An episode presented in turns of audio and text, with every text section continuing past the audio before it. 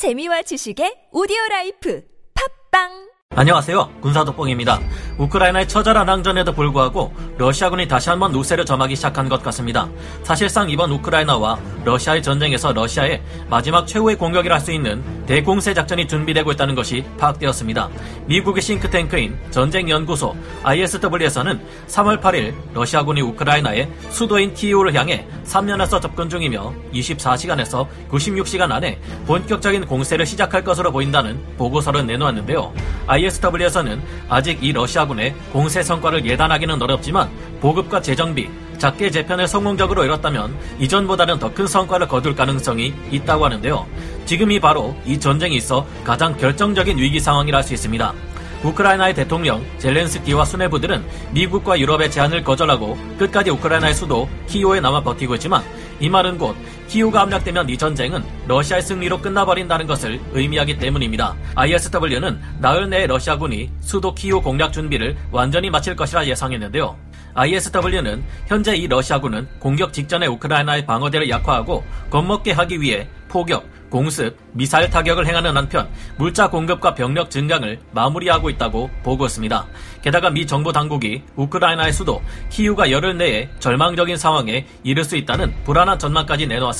스콧 베려 국방정보국 DIA 국장은 현지 시각으로 8일 하원 정보위원회 청문회에 출석해 러시아군이 우크라이나 도시들을 포위해 식량, 식수, 난방, 의약품을 차단했다고 밝혔는데요. 그는 특히 키이우의 식수량이 얼마나 남았는지 알 수는 없지만 10일에서 2주 안의 상황이 다소 절망적이 될 수 있다고 말했습니다. 현재 러시아군은 키이우를 완전히 포위하는 데 성공했고 최후의 공세를 쏟아부을 이 러시아군 전력은 다른 러시아군 부대들과 달리 별다른 문제를 일으키지 않고 있으며 우크라이나 군도 이를 견제하는 움직임을 보이지 못하고 있어 예사롭지 않습니다. 하지만 방금 러시아군 최후의 공세에 영향을 끼칠 만한 희망적인 소식이 들어왔고 러시아의 총공세에도 불구하고 한국계 우크라이나 주지사가 러시아군 포로들을 수송할 버스를 50대나 준비해놨다. 올 테면 와봐라라고 큰소리치고 있다는데요. 어쩌면 이 영상이 올라갈 때쯤 우크라이나의 운명을 바꿔놓을지도 모를 텐데 이 전투의 승자는 누가 될까요? 지금부터 좀 더 자세히 알아보겠습니다. 전문가는 아니지만 해당 분야의 정보를 조사 정리했습니다. 본의 아니게 틀린 부분이 있을 수 있다는 점 양해해 주시면 감사하겠습니다. 우크라이나 대 러시아 전쟁을 결판낼 최후의 전투가 시작된다. 그동안 러시아군에 맞서는 우크라이나군이 정말 필사의 항전으로 정말 잘 싸워주었음에도 불구하고 현재 키이오는 최악의 상황에 직면하고 말았습니다. 처음에는 어설펐던 러시아군도 시간이 지나면서 갈수록 잔혹해져 가고 있는데요. 젤렌스키 대통령이 스스로 목숨 바쳐 나라를 지키는 용맹한 모습을 보여주었지만 이 점이 오히려 악수로 작용하게 되었는데요.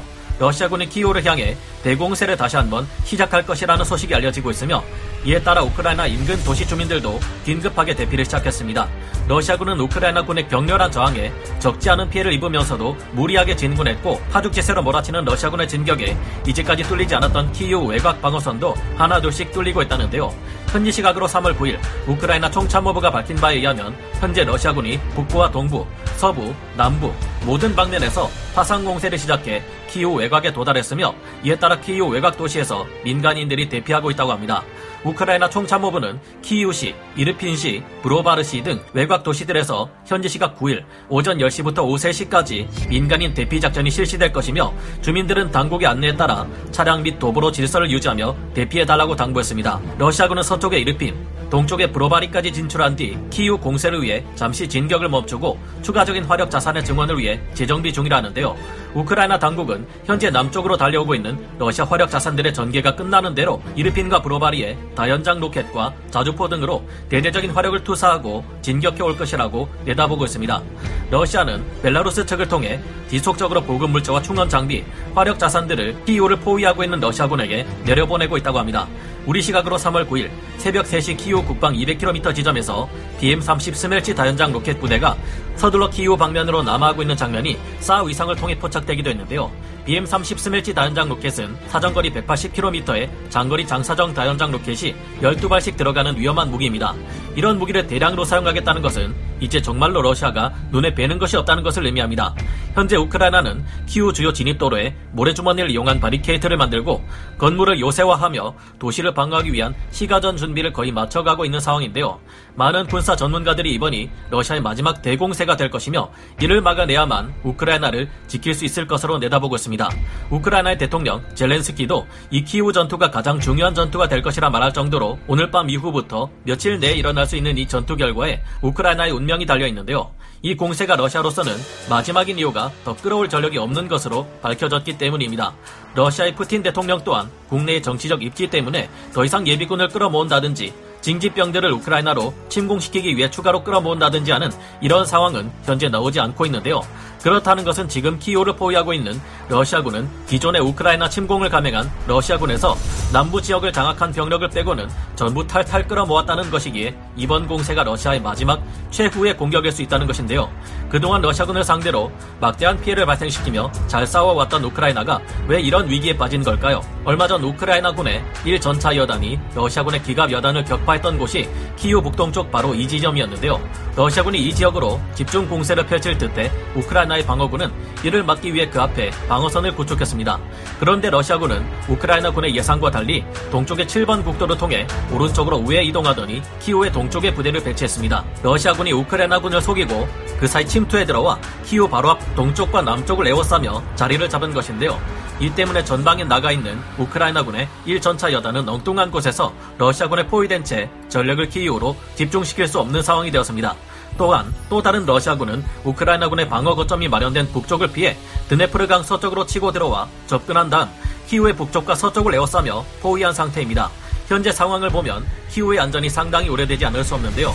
시가전을 대비하기 위해 키우에서 약간 떨어진 동쪽에는 러시아 경보병들이 자리 잡고 있으며 서쪽의 접경 지역에도 경보병들이 포위하고 있습니다.